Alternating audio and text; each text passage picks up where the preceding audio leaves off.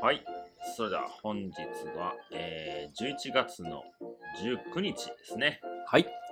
えー、有意識、えー第3回目となりました。ははい。い前回はですね、もう何を話してたかもう分かんなくなってきたぐらいなんですけど、一週間経ちましたから。フレッシュにまえたーそうですね。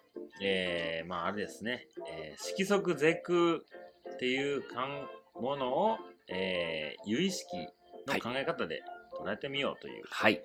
感じでしたかね。はい。うん、で、まあ見えてるものは見えてないんだよ。じゃあ、見えてるものは全部ないんだよみたいなは感いじですね。まあわけわからん範囲でやったんですけど、まあなんだかんだ光で収まった感じはありましたね。キングダムに救われましたね。救われました救われましたはいで今回はですね第3回目「すべては生じから生まれる」とすいません。修士ですね。習字ですねもう一回言います 今回はえー今回は「すべては習字から生まれる」ということですね、はい。えー、ハテナが飛んでおりますよろしくお願いしよまろしくお願いします。まあ、文字通り、すうんこれね、あのー漢字で書くと、うん修士が、あの、種子ですね。はいはい植物の種のことですうね。んから、生まれる。はいっていうふうに、まあ、例えとして表現されてるので、うんまあ、それをちょっとこう、有意識の分かりやすいうんはい考え方として、今回紹介したいなとはいはい思います。はいで、散々今まで出てきた、うんまあ、無我、はいうーんエゴ、うんなんていう部分も、もちろん、その種となるものから出てきてるんですよ、うんっていう話が、まあ今回の、まあテーマになります。はいで、まあわかりやすい部分が、やっぱり感情ですね。うんまあ怒ってる、うん、悲しい、うんえー嬉しい。うんなんていうのも全部、その種から、い習字から生まれてるよ。うんっていうようなことを、まあちょっと見てみれ、見ていけたらなっていうんですが要、するに根源荒屋敷ってことですかお察しがいいですね。お八式でしたっけ、うん8式目ですね。うんうだから、5式が五感、んはいの次が意識、で、無意識、はいさらにその奥の始まりの部分うんが習字、うん種。だ8式が種そのものと言ってもいいぐらい。うんうんだここの種自体がどんなもんですかによって、もちろんそのできた形って変わりますようんうね。ん簡単に言うと、じゃあそれを整えようっていうのが、有意識の分かりやすい使い方です。はいはいまあ、悟りへのたどり着きうん方。うんうだんかうら綺麗な種を自分の中に植えていきましょうっていう話ですんね。はい理科の質問。理科の質問多いですね、このチャンネル。そうっすね結構だからこのスピリチュアルってあのいいつやったかな何回か前に言ってましたけど結構理論的なもんだって理論的なもんんなんです。多分そうなんですよ科学なんですよ科学なんですとよ。いう、か僕が感じるのは宗教っていうのがこううん大昔に始まった時に、まあ言ったら仏教はちょっと毛色が違うけどこう神を置いてうん。はキリストがとか、はいアンラーがといか、はい。っていう本当にそんなやついんのかいなみたいはいなはいはい。ことを置いてみんな信仰したのがだんだんそれをこう科学がこう紐解いていってる感じがすあるあー、んでなするよ、ね。ほどね。でそれをまあ矛盾があったりとか。神に近づこうとしてるのが科学なんじゃないかと。うんうんうんうんうん。思ったりもしまさにね。ね、うん。だから理科の質も多いんですよ。多いんですう。ん。で種からはい。出てくるのは、うん。芽だと思いきや、うん。まずやっぱり根っこなんですね。ああ、そうね。はい。うんで、仏教でもね、よく物事が植物でうん。例えられるんですけど、うんえーその習字、種からはい。根っこが出てきますよ。うん。で、あれはや、えー無意、有意識では、うんもう人間の体自体を根っこに例えてます。へえ。で僕らからするとね、いや、根っこってこう、動かないようにするために、こう、ベタっと張るもんじゃん、みたいなイメージなんだけど、じゃあ何を生み出すための根っこですかうん。んで、そうすクエスチョンいや、これは今までの話 の、えー復習兼予習の、もう一回ください。油断してた。えーっと、種からまず根っこが出ますよね。はい。それを体に例えました。はいはいはい。体が根っこなんです。はい。体が根っこということは、うん体から何かが生まれるということですね。そうですね。芽や、うん。花やうん。口やうん。ああ。触覚が何を生み出すんでしたっけえー、イメージを。イメージを生み出すんですね。はいそこで色を生み出すんですね。あですね。五感から六色を生み出すと。はいはいはいはいはい。うんうんうん。なので体が根っこなんですね。うーん。うーん。じほうゃあほうその根っこが生まれた元は何ですか ?8 式から。だはい。から順番がね、5でごちゃっとなっちゃうんだけど、うん。 8から5が生まれて6が生まれるのみたい確かにな確かに。イメージにもなっちゃうんだけど、はい。この辺はね、えー一旦順番っていうのを気にせず、うん。うん。心の階層。だから階層だけど順番は別みたいなイメージを持ってもらってもいいかもしれないですうん。ね。はい。ということで、はい。どんだけ綺麗なうん種を植えれるかうん。っていう話になっていきますと。まあ自分で自分のことってよくわかんないかもしれないけど、はい。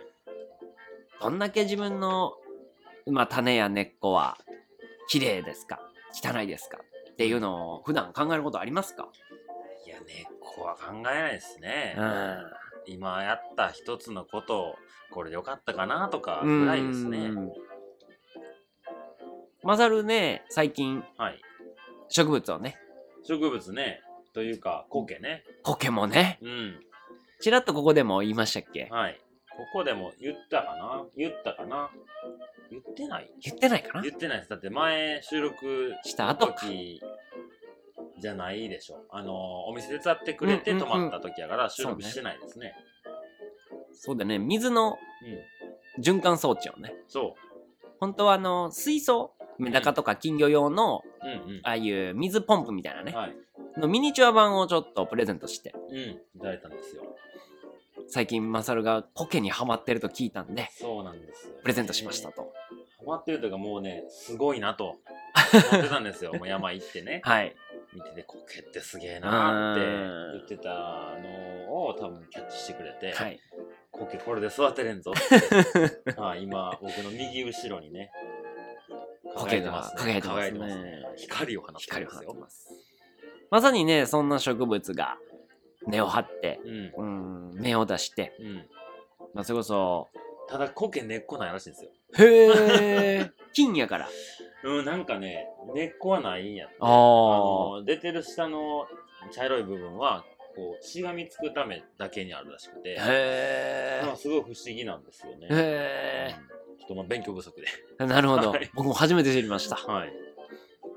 でその横にはね植物がはいはい。えっ、とまあガラスの瓶にうん。水を張ってうん。だから土がないそうですね。水耕栽培水耕栽培ですね。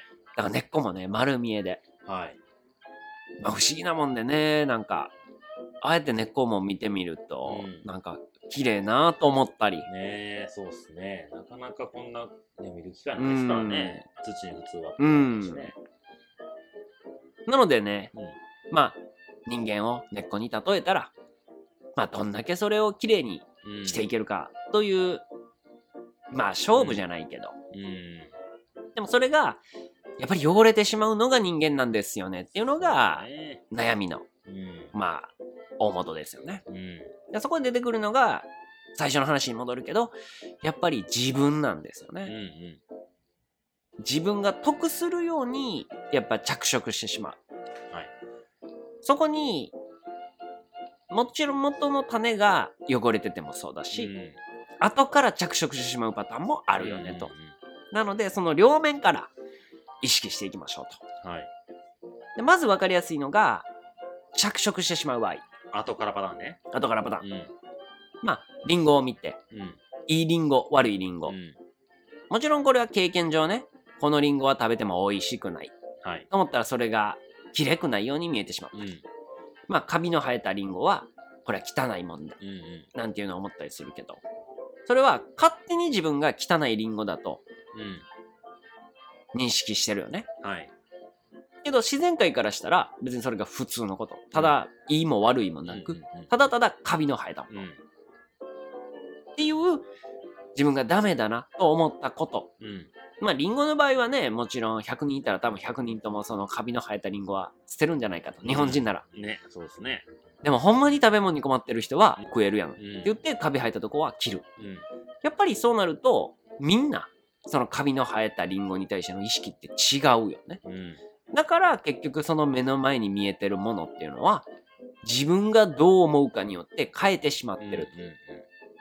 なんでそう思っちゃうのかっていうのはうんうんうん六式の意識が決めてるんじゃなくてそう決めるようにそう考えるようにすでに荒屋敷の種から実はあったんです。だうんうんうんからそのねカビの生えたリンゴは食べちゃダメだと思う前提がもうインプットされてるよね、うんプログラムされてるよねされてますね。そこを除去うんなのか、うんうん綺麗にしていきましょうんうんうなので前もね前回前々回ぐらいかなうんちょっとどのテーマで喋ったかわ忘れたけどあえーちょっと違う形で言うとピンチはチャンスの話あー今なんかトラブル巻き込まれてますかそれをチャンスと捉えてくださいね、はいはいに近いうん好き嫌いの感情が出ればうんチャンスだと思ってくださいうんうんうんまあ、好きだと思うものが、なんで好きかっていうのは、もうすでにインプットされてるから好きなんです。うん理由はあんまりないんですよね理由はあんまりないいんですよ。うんまあもちろんね、それが経験上好きやったり、うんあ、それをやって快感を得たから、とか、気持ちよかったからう、ん楽しかったから。ってなれば、次同じようなものを見れば、あ、またその感情が来る。はいはいはいちなみに今、iPhone、えースマホうんの研究してる人がう、んどのタイミングで脳波でうん興奮が出るかっていうのをしてて、うんそれこそ Twitter とかはい Facebook で「いいね」がつけられた時うんに、まあ、反応がやっぱ出るよねうんアドレナリンが出るようね、んっていうのをじゃあどのタイミングで出るんだろうみたいな、うん1通目かな2通目かうなんとか、でじゃあ100件毎日のように来てる人はうんそれに対して出るのか、うんみたいな研究をした人が出した答え、うんうん携帯が鳴る前にうんもう次来るんじゃないかうんっていう想像があーアドレナリンを生み出してるとえーっていう結果も出てるみたいであー結果を予想することうん人間ってどうしても予測しちゃうから、うんあこれあげたら何人ぐらいフォローくんねやろなとかうん何人いいねしてくれんねやろな、うんなんていう想像することに興奮が生まれてると、えーだからもうそこにもう種は生まれてるわけですよねそうやねなので自分が好きだなとか嫌いだ嫌いだなと思ったことがあればその感情をそのまま直視してくださいとうんうんうんじゃあなんでそれ好きになったんやろっていう原体験をどんどんどんどん遡っていってください。うんうん何かその根源があるはずだからと。うんはいっていうのをゆっくり座禅でもしながらうん瞑想してっていう時間を取れる人はぜひやってみてくださいとうんうんうんいうのが今回のまあ一つのテーマですね。すべては主治から生まれうんるはい種が映ってる。うんうんまあその人の個性みたいなところですよねはい。うんまあ、もう一つが、えーさっき感情が6式でね、うん後で着色されるというはいでも、元々の、えー、あれ式の時点でう、ん汚かったらそのまま汚い目が出ちゃうよねって言ってた。じゃあ、その、うーん、綺麗な状態で出るパターンって、どんなもんなのかな綺麗な状態での種がうん、綺麗な目、うん綺麗な体を出すときっていうのはう、んどんなものなのかっていう。うーん、種、種が綺麗でない。ん綺麗である。種が綺麗です。はい。でもそこに後で着色してしまうっていうのがさっきの、ううんん、カビが入ってたらダメだようんうんうんねみたいな。じゃあそのまま綺麗な状態でうん。認識していくうん意識していくっうん。ていうのはどういうことなのか。どういうことなのかカビが生えないってことでしょ要するカビが生えててもただただカビが生えてると思える状態みたいな。に。うーん。まあちょっと難しいうん、話なんですけど鏡に映ってる自分はい。っていうのを従来の考え方だだと自分が鏡に映っている鏡、えー姿を見ているんですよね。うんうんけど本当は鏡に映っている姿を見させられてるっていう考え方があります。うん。何事もそこに自分の意思っていうのは何も関係ないです。うん。はいはい。まあそれがマトリックスの世界だとシステムに見させられてるんですよね、うん夢を。はいはいはいはい。で、それを見た後にう、んかっこいいとかかっこ悪い、ああ自分って太ってるなとか、うん。なんか昔はもっと若くてツヤツヤしてたのにな、なんていうはい。意識が後から入ってきますよねとう。ん。そこを冷静に何が起きてるか分解していきましょう。うん。そしたら、なんでそもそもその鏡の自分を見見えたのかっていうと、うん。鏡の前に立つという行為そのものが縁起の縁。うん。鏡に映ってる自分を見るという結果を生み出しただけです。はいはいはい。それ以上でもそれ以下でもありません。うだん。からかっこいいとかかっこ悪いとかは、本当は考える必要が本当はない。うん。けどついついしてしまうよねと。うん。で、なんだろうね、えー、例えば犬派、猫派とか、はい。。何派っていううん感じになんか人間ってなっちゃうけど、うん。本当はその話も不毛だと。うん。不毛だとは言わないけど、うん。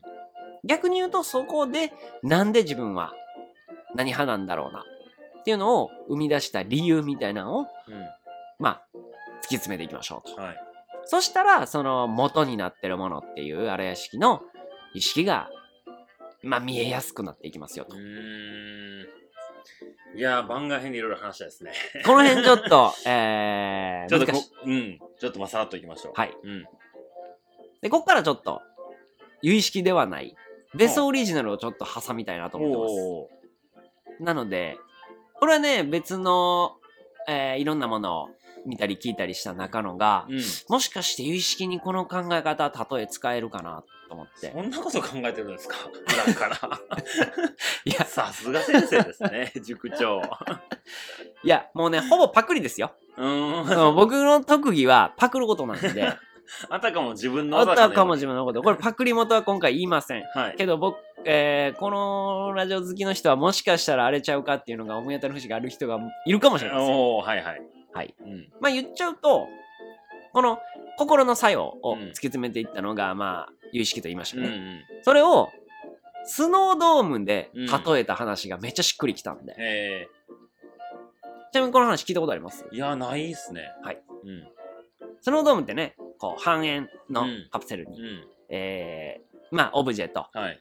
砂あーとか雪とかうのんうんうんこうわかりますよ液体がこうぐるぐるうんうんまああれ、どう、楽しむっつったら、まあただ置いてたら、何の濁りもなうくん綺麗になるけど、ファってやると、雪がファってはないる。はいはい。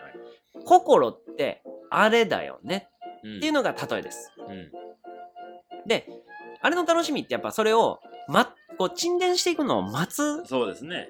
うん。あの作業が瞑想ですって言われてますう。ーん。しっくりはいや、来てないですね。してないですね。うん。 はい。生きてれば感情がざわつきますよね。はいはいはいはい。えーイラついた、嬉しい、あー悲そうしいいうこ。とか。っていう感情がグワングワンになってる状況が、スノードームがわ待ってる状態ですうんね。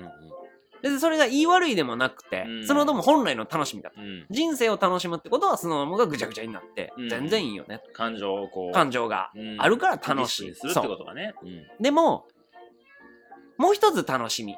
スノードームの楽しみは、あれが、ふわーっとこうんう、落ちていく様子を楽しむのが、もう、スノードームの楽しみですよそうね。ね。うん。で、それを、どんだけ普段やってますかと。うん、自分の自分の体で。体と心をう。ん。どんだけ見つめれてま すかうん。なので、静かに心の動きうんえーを、動的なものを静かに静的に見つめましょうと。ああ。ああ、ちょっと来ましたね。きましたちょ。っと来ました、来ました。そうすることによって、うん。その、スノードームはね、まあちょっと限られた作られたもんなんで、うんまあ動き方だったり、動くものっていうのは一定だけど、はい。まあ人間の心っていうのはあのスノードームの中身がコロコロコロコロ変わるわけですよねう。ん。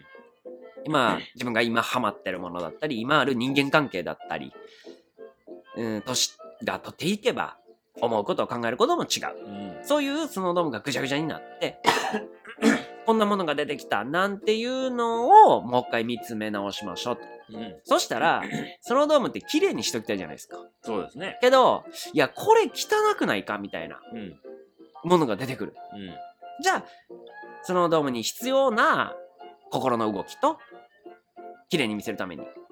けどこれあるとなんかやっぱ汚く見えちゃうよねっていうものを仕分けしてはい。いらないものをなくしていきましょうん。うっていう作業が大事になってくるんじゃないかなうん。うん。うん。それをまあ有意識ではその燃やすっていう言い方をしますへえ。仏教ね結構あの悪いものは燃やしちゃいますおう。さあまあインドのうーんアシュラだったり、うんえー、シバだったうん。うりん。から来てるんだけど、へえ。不浄なもの不純なものが出たら燃やしてしまおうっていううん。なので荒屋敷では種子習字を燃やすっていう例えもどうやってそれがねはい。これキリスト教っぽい言い方を僕はちょっとミックスさせました、うん。許すという行為なんですねああ。許すのって難しいんですよねそうね。うん。自分自身のダメなこともなかなかね。相手の自分に対して嫌なことも相手はまだできるかも。あー相手が自分にしてきたうん。でこもとだったり自分のこと。なかなか難しいかもね。なんかい許していいいいのかなって思っちゃう。うんなんかそ、なんていうかな、逃げの一つの方法になってないかみうたいんな。うんうんうんうんうんうん。な普段かいやーらわかでるきてへんよな、自分うに。んいや、それも許しましょうって都合良すぎへんかみたいな。うんうんうんうんうんなんかそんなまあ、甘えにつながるとからこねもあんちょっとあるかな。まあうん対外的なことならねうん。許せてそうそうそう。でも逆にそれを許してしまうがゆえに相手にとって良くないんじゃないかみたいなねああ、そうね。相手の成長のためにならないんじゃないかみたいなね考えるね。考えさせられるとこですねでまあ例えばだけどあんまないやろうけどね、うん昔やったらあったようなまあ親の敵うん。俺の親を殺し殺しやがって、うんみたいな敵が現れた時にやっぱもうむちゃくちゃ劇場になる、うんもう爆発しちゃうはい。っていうものを冷静に分析してみましょうん。う何に起こってるかっていうのをスノードームがさーっと落ちるように、うん。まだ今ぐちゃぐちゃになってるとか、うん。ちょっと落ち着いて考えてみよううん。じゃあ目の前のその殺人犯うん。はい。に起こってるのかうん。それが全然関係ない人を殺してたら自分はそこまで怒んないよね。そうですね。じゃあその差っていうのは自分の親を殺したから怒ってんねんなと。うん。当たり前ですね。当たり前ですよね。はいじゃあ親が自己死だったらうん怒んないんだよね。怒んないですね。でもそいつがやったから怒ってるんだようね。ん。その差は何なんだろう。そいつがやったからダメなんだよね。うん。でも病気だったら怒んないんだようね。ん。理由が違うだけでなんでそんな怒ってんのうん、あ怒るけどね。怒るけど。怒るけどね。じゃあその怒ってるのは誰なの俺だよね。そうですね。じゃあ結果、その怒ってる自分っていうものがうん。怒ってる原因だよね。そうですね。種ですか種ですね。うんじゃあその怒ってる自分っていうのが何なのかっていうのを見つめましょうん。う。で、基本的落ち着にいてね。落ち着いて。そう突き詰めていくと、何が一番ダメだったのかっていうと、うん。自分の何かをされたっていう自分が怒ってるんでうすん。うよんね。だから人のだ何かを壊した人に自分は一切怒んない。うん。そうだね。それがエゴのうん。あ。まあ、輪郭というか、あーなるほどな。だから自分の親って言ってるけど、うん。まあ変な話ね。うん。ほんまにそうなんて言ったら。うん もう、それはそうや それはそう かそ。れはそうやそれはそうか。話この話違がいでも話違いでも。っ養子でも、親といえば親ですよ。ていう部分で、えー、なんだろうね、その自分の何かって決めちゃった自分に原因があるんじゃないですかと。まあ結局その、エゴからエゴから来。るとこですよね。これが最初の自分の手見てくださいになる。はいはい自分の親見てください。うん。親はいるけど自分のってつきますか、うっん。ていうとこにもなってきたりすると、うん。まあね難しいそうやね。うん。僕、瞑想みたいなことはあんまりしてないんですけど、はいなんかこう、なんていうちょっと自分がそれこそスノードームがわーってなった時うんうんうん。落ち着くのを落ちていくのを見るようにな瞬間って、はいやっぱ部屋に現れるんですよね。あで僕の部屋まあ今僕の中ではめっ汚いんですよ。ー、なるほど。てかテーブルの上この収録現場が今荒れてますね。はい。でこれがなんか自分の日日頃の多分心の反映。が出てると思うんで、ねあうん、だから一旦片付けるってことをーはい。してスノドームを落ち着かせてるっていうのはあ今言われてみればそうかもしれー、もうね、今回、最初ちらっと言ったけど、ない、うん、えー、あの、ベゾズクエスチョンね、うん。抜き打ちでやるって言ったから出してないですよね。ほうほうほえー、実はね、もうちょっと先にう。はい。用意してたんですけど、もう出しちゃいます。お、わかりましたまさにはい。質問しようとしてたこっちの僕だけが見る台本に書いてあるのが、うん。ベソズクエスチョン。はいはい。マサルの整理整頓術は何ですかなんでいきなりそんな、そんなんが、 なんでいきなりそんなんが出てく次のね、込み出しが、るうん。ぐちゃぐちゃのまま動くのは危険ですよねっていう話です。はいはいはい。まあ、スノードームがぐわーってなってるまんま、うん。何かを決めるっていうのは良くないですよねと。うん。感情が乱れてるまんま、物事を決断するのは良くないですよね。うんじゃあ落ち着かせましょう。うんまあさっき言った、まあ瞑想するなり、うん。整えるなりうん。してからやりましょうと。うん。じゃあ、その整った、じゃあ整え方うん。が部屋にも出ますよねっはいてはいはい言おうとしてて。うん。うんまあまあまあ、ここにね、ちらっと書いてるのはベソが一番苦手なのは整理整頓ですと。そうですね。台本には書いてますね。はい。はい。で、部屋が汚いでうすと。ん。で反省してますって書いてます。うん。で、聞きたかったのが、単純にベストの質問。 はい。ベソの質問でベソ作りでしょ。どうなんでしょうね。ベストの引っ越しかの家行ってないから、状況わかんないですけど、僕の家は綺麗な方ですか綺麗な方です。普段。まあ僕が比べちゃうかも。これは自分の感覚かもしれない。おー。 なるほどね。まあ、物が、まあ、もともと、その、家借りるまでは、もう、カバン3つとチャリンコ1個ぐらいしかなかったから、で、段ボールが家に、えー、5、6個あるぐらい。もう、それが僕の全てのものやったので、うんやっぱ物は増えたんですよ。ああ、確かにそうかもしれないね。まあ、一人暮らしするために食器がいるとかね、うん。その、家電製品がいるとか、うんテーブルがいるとか。でもね、その、結構収納する部分って、秋めっちゃあるんですよ。ああ、まあ押し入れ、クローゼットだったり。まあ、ここのそうやねあとそのキッチンの下の開きとかも結構スカスカなんですね、うんうんでまああの物パッと見多いけど、まあ、片付けはほんまに全部なくせれるぐらい多分うん片付けるんですけど、なんか、まあ、見見せるこうディス収納うをん。、ディスプレイとして。う、うんしたらその物に住所をつけるというー感じですん。かね。これは使ったらここに、この子の戻す家はここだよってしてあげたら、いつもの定位置にうん戻すだけ。で片付くんですよね、だあからそれをこう棚開けて奥の方とかってめんどくさいから、なんかグラス普段から使うやつはこのカウンターのここみあ。たういんな。うんうん。で君は右サイド。そうそう君はでまあ左サイド間はこことか。うんそういう感じで、まあ、1個使ったら1個戻せば常に綺麗になれるんだけど、うんうんうんそれがなんか時間ないって言い訳したりとかで置いちゃえ置いちゃえ置いちゃえうで、ん。結局散らかるっていうのは多分余裕がないんですよね。なるほどね。そんな感じかな。で、なんでこの質問を選んだかっていうと、うんやっぱね、この間、マサルが、えー長い旅に出る。はい、まあ1週間以上、うんまあ僕からしたら長い。うん。